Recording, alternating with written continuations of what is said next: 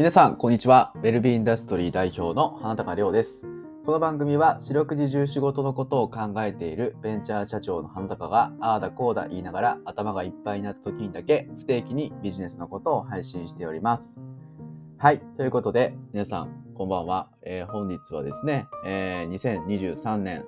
7月19日20時18分に収録しております。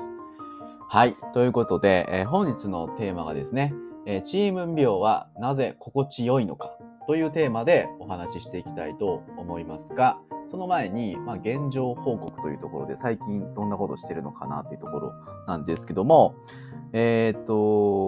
最近はですね、いろんなね、引き続きね、未病栄養コンサルタントの方々を増やしていく、チーム未病を増やしていくってところはもちろん やりながらですね、いろんな企業さんとか、行政とか、あとはもう県のプロジェクトとか、結構ね、いろいろね、大きめの案件というか、対企業向けのいろいろなプロジェクトっていうところの、また種まきが改めてこう始まってきてるというか、ポロポロこう問い合わせいただいたりとかね、ウェルビーチェックをちょっと使ってみたいですみたいな動きになってきてるので、我々としてもね、もう一段やっぱ上のステージに行きたいなというふうに思っているところですね。もちろん売上的にもそうですし、やっぱフェーズ的にもちゃんとウェルビーチェックを世の中に浸透させていくために、広げていくためにどうやってやっていけばいいのかなっていうところを、日々考えているところになります。はい。あとはですね、ちょうど、明後日からかな、広島合宿があります。このチーム未病ね、年に1回合宿に行っております。去年は沖縄ですかね。で、その前は三重県に行ったんですけども、今年は広島ということで、広島の千水島って皆さんご存知ですか？千人の千に酔うって書いて潜水島なんですけども、僕も全然知らなかったんですけどね、どうやらここは結構パワースポットだということで、みんなでパワーをゲットしに行こうというような企画になってまして、13名くらいかな、来ていただけるということで、直接お会いできることとても楽しみにしてますということで、いつもね合宿めちゃくちゃ楽しいんで、参加される方はね、ぜひ楽しみにね、一緒に楽しんでいけたらなというふうに思っております。こういうふうにね、チーム病をね、すごく仲良くやってますので、ぜひね、いろんな方と交流してみてください。はい。でね、まだチーム病入ってない方はね、ぜひ入っていただいて、こういうふうにね、横のつながり、いろんな専門家同士のつながり、この中でやっぱり生まれてくるものっていうのがありますんでね、この未病産業っていうのは一人じゃできないわけですから、みんなでね、チームでやっていくってところね、ぜひ楽しんでいただければなというふうに思います。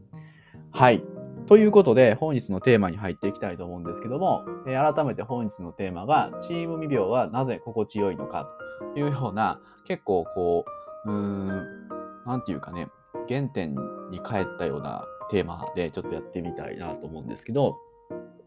最近というか、ありがたいことに、結構ね、本当にチーム未病が好きなんですっていう声をポロポロ最近聞いてまして、なんかね、めちゃくちゃ嬉しいですね、やっぱり。やっぱり、なんやろな。やっぱこの環境ってすごい刺激になるんですとかね。皆さんいろんなこと言っていただけるんですよ。まずよく言われるのが、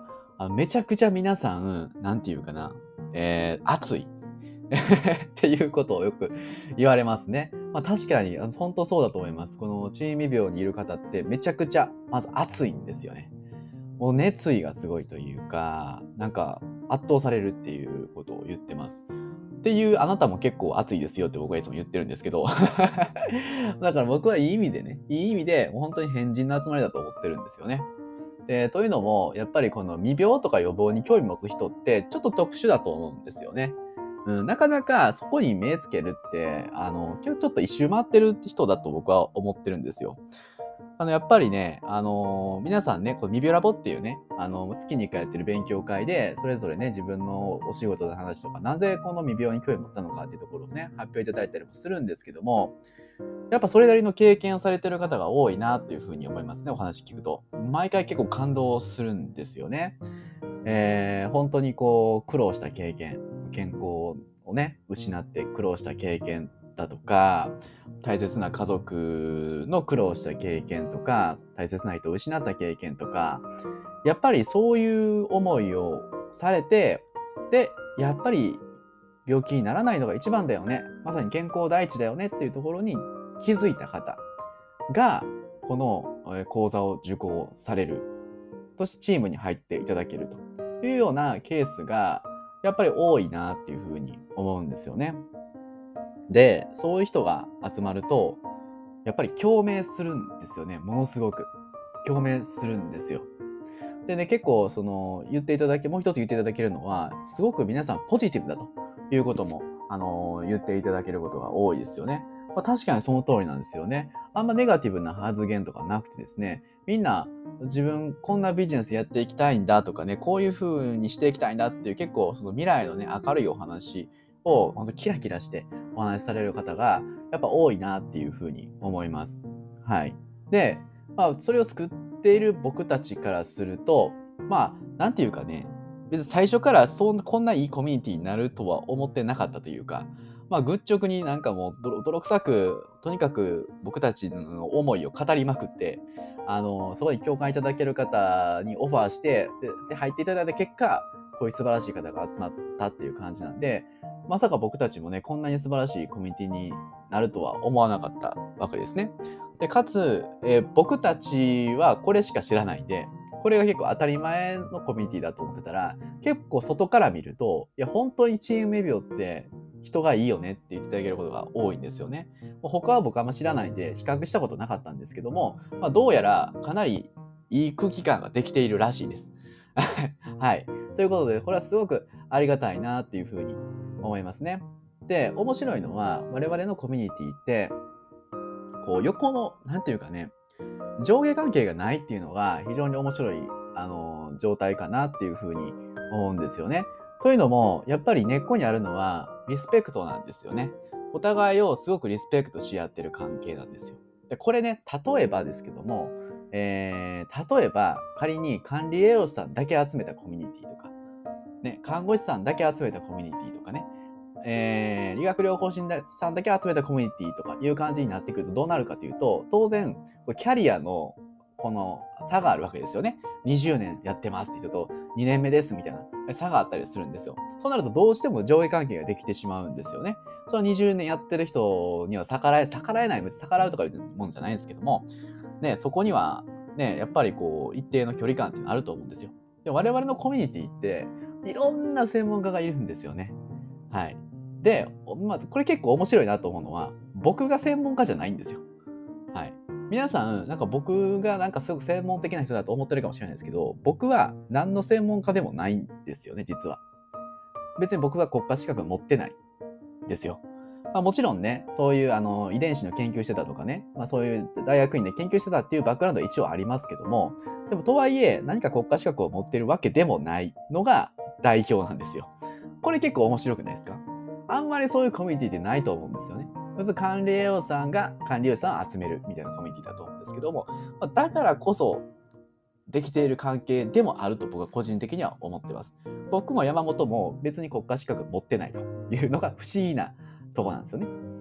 それによってすごくこういろんな人がジョインできるんですね。管理栄養士だけじゃなくてね、本当にエステティシャンもいればヨガの先生もいれば、もう本当にいろんな人たちが横につながっていくっていうことなんで、専門性がすごく分かれているから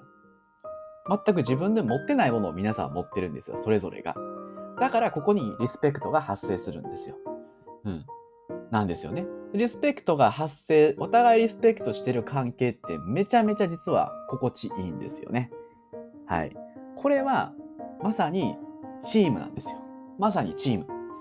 あれです。なんとか戦隊なんとかレンジャーってね、これは前一度例えでお話ししましたよね。あれもチームじゃないですか。ね。それぞれの色によって、やっぱり皆さんね、強みがあって逆に弱みもあるわけですよね。前一度お話ししましたけど、例えばリーダーのレッド、なんとか戦隊なんとかレンジャー、だいたいレッドが主人公ですよね。レッドってすごく熱い、もう正義感の塊みたいなね、もう衝突猛進、もう言い出したらもう止まらないみたいなね。そういうすごく正義感はあるんだけど、ちょっと冷静さにかけて突っ走っていってしまうよなみたいなリーダーがいて、で冷静に分析できるなんか、青色ブルーのやつがいたりとか、ちょっとおっちょこちょいだけどムードメーカーの黄色がいたりとか、ちょっとこう一点でなんかそのね、なんていうの、女性がこう、まあ、周りの雰囲気をこう和らげてくれるピンクがいたりとか、まあ、そういう感じなんですよね。でそれのなんかこう合わせ技で、敵を倒していくみたいな、あれってすごいいいですよね。こうパズルのピースがこうデコボコがこう挟む、こうなんていうかうまくピースが合っていく感じ。はい、ああいうのがチームだと思うんですよ。でこのチームっていう関係性っていうのは意外と世の中にないんですよね。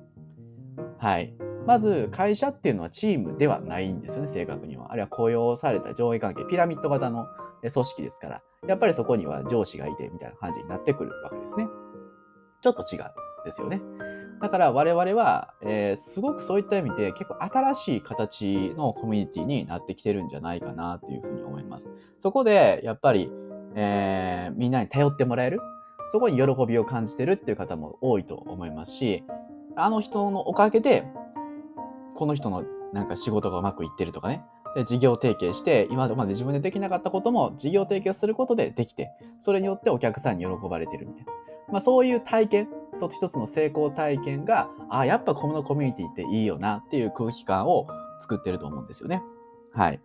で、ただこのコミュニティを生かしていくためには何が必要かっていうと、これは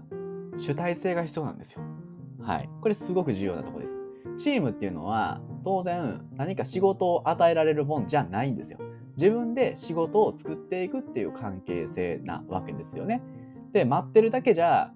何も生まれないんですよ。だから自分からいろんな人に声かけていくとかね、こんなことやりたいんだけどっていうのをまず手を挙げてみる。でそういう主体性っていうものが、これは必須になってきます。はい、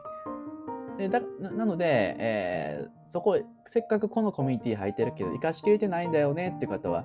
ぜひ自分から一回手を挙げてみてください。自分からちょっと気になる人にDM 送ってみてください。一度お話ししてみてください。きっとね、そこにまた素敵な関係が生まれていくと思うんですよね。はい。まあ、こういうふうに、このチーム未病ね、せっかく今いい空気感ができてきているので、これはね、どんどん活用してほしいなっていうふうに思います。そして、単なるお友達じゃなくて、ちゃんとそこに価値を生み出してほしいなっていうのが僕の思いです。はい。もちろんお友達をね、作ってもらうのはすごくいいと思うんですよ。いいんですけど、その中で生まれる価値。新しい価値をぜひね、作っていってほしい。まあ、そういう目的、僕たちは未病産業を作るっていうのがね、もう擦り切れるほど言ってる、ビジョンですから、そのビジョンで作ったのがこのチーム未病ですからね、ぜひその専門家同士の中で新しい価値を生み出していって、その価値をまだ見ぬこれからのクライアントさんに提供できる、そういった仕組みをね、一緒に作っていけたら嬉しいなというふうに思うんですよね。はい。そういう、まずこのチーム病がなぜ心地いいのかっていうと、まずそういった、上下関係ではない、お互いリスペクトし合えてる関係性が作れてるからなんだよというところが、まず根本的にある。でそしてもちろん、このチーム未病産業を作るっていう、僕が擦り切れるまで言ってるこのビジョンが根っこにあるのと、あとウェルビーチェックっていう共通して使える武器がある。まあ、ここがやっぱり、いい距離感を作ってると思います。遠すぎず近すぎず、そして根っこはすごく共通してる、リスペクトし合う、まあ、ここが気持ちいい、パチッとこうはまる感じが気持ちいい。自分もそのとある方のピースとしてパチッとはまれば、あ、本当に自分の存在価値っていうのも感じれると思うし、それは相手にとっても同じだと思うんですよね。はい、なので、ぜひね、チーム未病、これからも僕たち頑張って広げていきたいと思いますし、この価値をね、もっとみんなで共感し合えたら、もっといいチームが出来上がっていくんじゃないかなと思うし、そこにぜひワクワクしてほしいなというふうに思っております。はい。ということで、今日は原点にちょっと変えてですね、チーム病はなぜ心地よいのかというテーマでお話しさせていただきました。今日お話していたのは、ウェルビーインダストリー代表の花高亮でした。本日もお聞きいただきありがとうございました。